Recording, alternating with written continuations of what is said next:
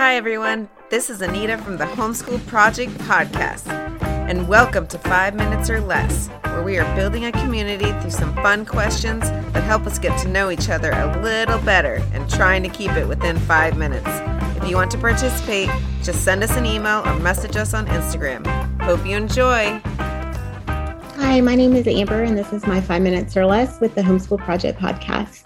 I have been homeschooling for three years. I have four kids five, seven and a half, 15, and 18. And I live in Jefferson County, Tennessee.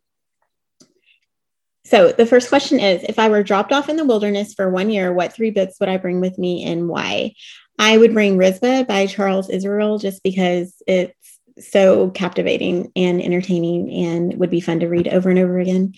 Um, my second book would be The Lost Book of Herbal Remedies, just in case I need to heal myself out in the wilderness, I would have that as a backup. And uh, The Hole in the Gospel by Richard Stearns, because that book is life changing. It's about helping the poor. And I've bought it and given it to so many people. Um, and everybody says the same thing that it's a life changing book. So I would bring that. Um, if I had all of the necessities, what three personal items would I bring? I would bring my phone because it has my camera and my Bible, and I could listen to music and um, answer emails, and just do all the stuff on my phone. Mascara, because even though I'm in the wilderness, I should still take care of myself, I guess. And coffee, lots of coffee, because I need that. If I had the opportunity to have dinner with anyone from the past, present, past or present, who would it be? Um, it would be my mom. She died in 2011, and I would just love to have dinner with her and catch up and tell her everything that I've been up to since then. If I had no restrictions, what form of schooling would I follow? Road schooling, boat schooling, world schooling, or any other and why? I would definitely choose world schooling. Just I'm always up for an adventure. I love to explore new things. I love different cultures, and I would just love to be able to immerse my kids in in the world. If I had a free plane ticket to anywhere in the world, where would I go? I would go to Kenya. I love it there. What is my biggest struggle in homeschooling? Um, I think my biggest struggle in homeschooling is just doing it. I uh, really am all about following my kids' lead. And um, I have one child that just likes to learn traditionally, and that is hard for me. So, having to sit down and actually do a worksheet with her or something like that, if she wants to do that, it drives me crazy and I don't like it, but we do it anyways. Um, what is the most positive outcome that has come from homeschooling? I would say the best thing is just being able to spend time with my family and do things together. Uh, I missed out a lot of that with my older kids because we didn't homeschool um, for a long time. So I just enjoy every second that I get with with my kids, and I like that we get to hang out all the time, and we're just a really close family. What is one interesting fact about myself?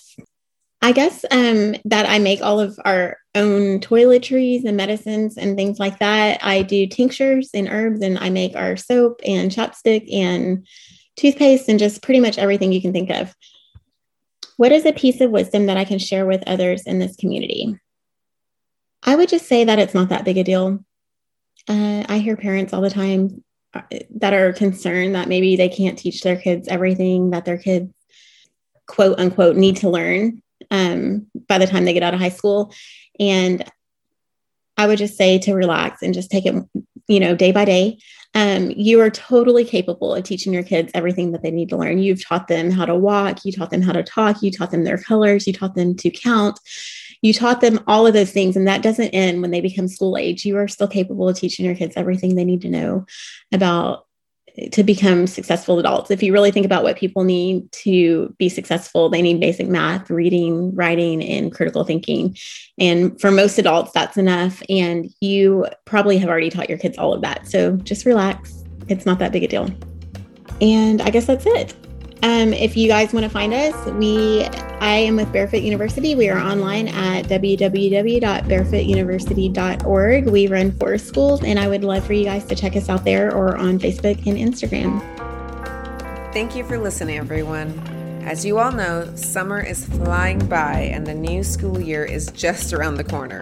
And what better way to help ease the transition from summertime into your new fall rhythm than by incorporating outdoor learning into your homeschool? The Wild Learning Back to Homeschool sale is here. Right now, you can save 15% on all Wild Math curriculums as well as the new Wild Reading curriculum until September 13th. Use the code new school year in the checkout. The affiliate link is in our show notes. And if you want to hear more about what Rachel at Wild Learning is all about, then go ahead and take a listen to episode number 46. And as always, let's light a fire they can't put out.